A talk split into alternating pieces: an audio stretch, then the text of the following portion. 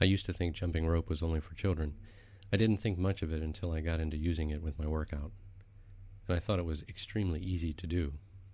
When I started incorporating it into my workouts, I found that it is not easy, it is incredibly difficult to do it well. First, the jump rope. You could be using the wrong jump rope. If you are just starting out, I recommend using a jump rope that's a little more forgiving. You can buy jump ropes made of vinyl. This material, while it makes a great jump rope, it can be incredibly painful if you're a nov- novice and prone to mess up, especially if you're wearing shorts. And don't even think about doing double unders. A double under is simply doing two swings for every jump. If you do double unders with this material and mess up a lot, it will feel like you just got hit with a weed whacker. If you're starting out, I suggest you go to your local home improvement store and buy a length of 500 pound test rope. This will be a rope about three quarters of an inch wide, buy enough length to go under your feet and a little above your armpits. I say a little bit above because you're going to buy a little bit of PVC pipe for handles and you're going to tie knots at the end of the ropes and at the end of the PVC pipe so they stay in place. So when you're finished, you should have a perfect jump rope which goes under your feet and up to your armpits. If it's any shorter than this, you're going to have problems when jumping. This jump rope will be very forgiving if you mess up, and it's a little heavier than some jump ropes, so you'll feel it in your forearms when you're done. If you want to work your forearms even more, you can buy steel pipe and substitute this for the PVC pipe.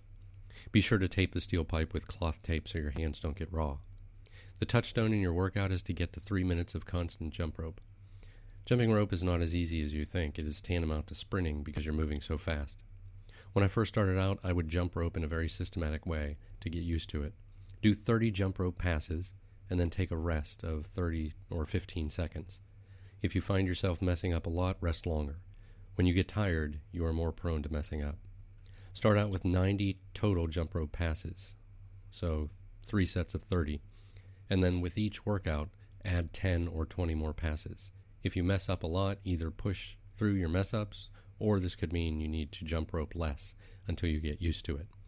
I kept doing this with my workouts until I could do five minutes continuously with no rests.